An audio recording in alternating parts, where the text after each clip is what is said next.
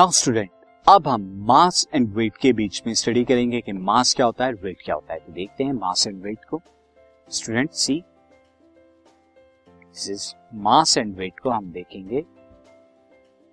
सो so, mass क्या होता है student what is mass mass होता है it is the quantity of matter in a body किसी भी बॉडी में जितना मैटर होता है वो क्या कहलाया जाता है? मास कहलाया जाता है।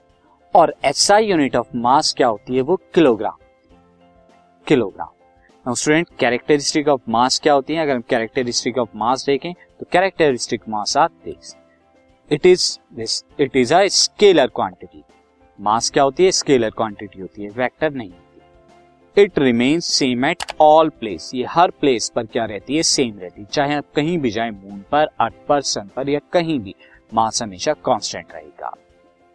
And student this mass of body can be measured by two pan balance जो टू पेन बैलेंस होता है, तराजू, आप उससे मास को मेजर कर सकते हैं।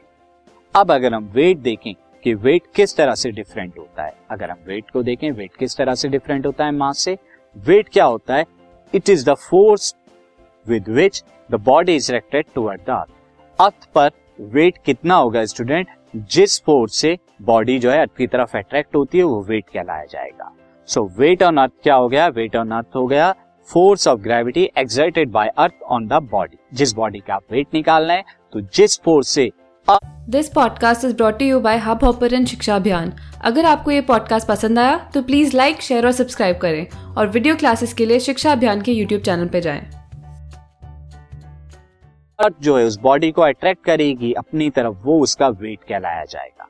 तो दैट मीन्स फोर्स वेट किस पे डिपेंड कर रहा है? ग्रेविटी पे। तो यानी अगर आप अर्थ पे वेट निकाल तो ग्रेविटी की वजह से उसका वेट कुछ और होगा। और अगर आप मून पे निकालेंगे तो मून की ग्रेविटी डिफरेंट होगी, वहाँ पर वेट भी डिफरेंट होगा।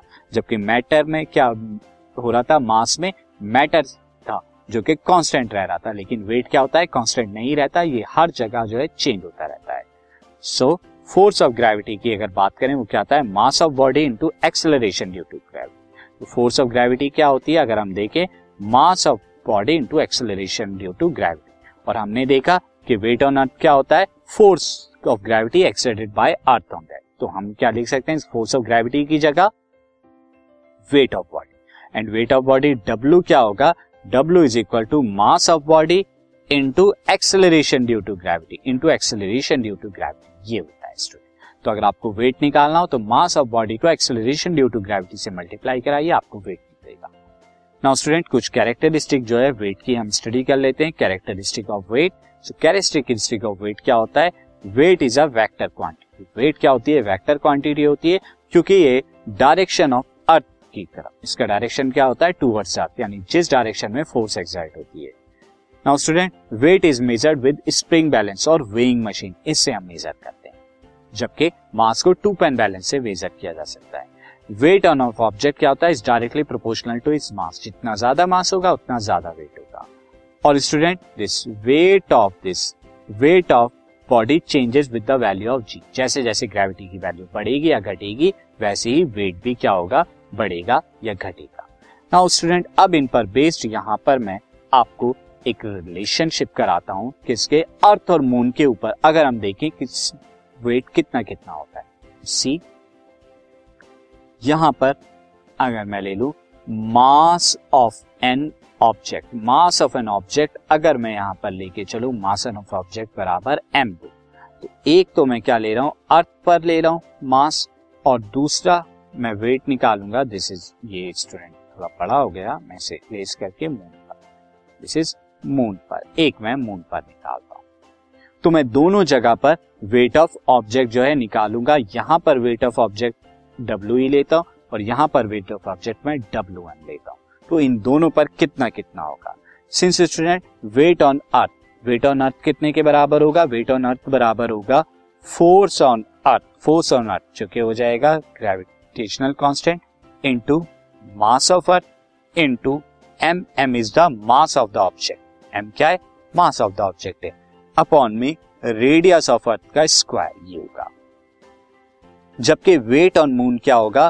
Force on moon this is force on moon होगा, जो कि gravitational constant into this is mass on moon into mass of object upon में रेडियस ऑफ़ कितना? रेडियस ऑफ़ मून का स्क्वायर अगर मैं इन दोनों को आपस में डिवाइड करूँ equation C equation one and equation two equation two को divide equation equation two by one equation two को वन से अगर मैं डिवाइड करता हूँ तो मुझे क्या मिलेगा? वेट ऑन मून अपॉन में वेट ऑन अर्थ और ये कितने के बराबर आएगा? सी वेट ऑन मून बराबर आएगा। G into mass of mass of moon mass of moon into mass of object upon में this is R radius of weight और इसकी multiply again G mass of earth into में mass of object divided by radius of कितना? Earth का square जो कि ऊपर की तरफ़ आ जाएगा रेडियस ऑफ़ अर्थ का स्क्वायर यहाँ मास से मास कैंसिल आउट हो जाएगा जी से जी कैंसिल आउट हो जाएगा. तो आपको क्या मिलेगा? This will equal to C mass on moon upon में मास ऑफ़ अर्थ ये आपको मिलेगा, साथ ही आपको एक और मिलेगा रेडियस ऑफ़ अर्थ अपॉन में रेडियस ऑफ़ मून का square since student mass of earth क्या होता है? Hundred times of approximately hundred times of earth होता है. Mass of earth is hundred times of mass of moon, mass of moon के बराबर होता है। साथ ही अगर हम रेडियस की बात करें तो रेडियस ऑफ़ अर्थ क्या होता है? Six. Radius of earth is four time this is radius of earth क्या होता है? Four times of radius of moon, radius of moon के फोर टाइम्स होता है। तो अगर ये दोनों वैल्यू मैं रखूँगा तो वेट ऑन मून अपॉन में वेट ऑन अर्थ कितना आ जाएगा? ये दोनों वैल्यू अगर आप रखेंगे एम ई की जगह आप क्या रखिए?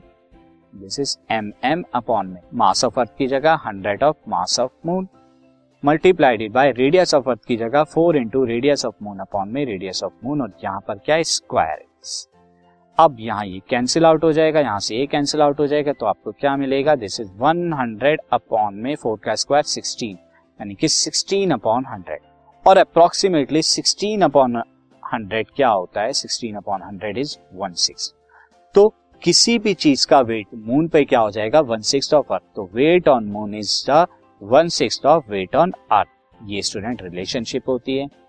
उसी तरह स्टूडेंट अगर हम विद इन द अर्थ की बात करें, यहाँ पे ग्रेविटी क्या है? उनकी कम थी इसीलिए वेट भी कम होगा।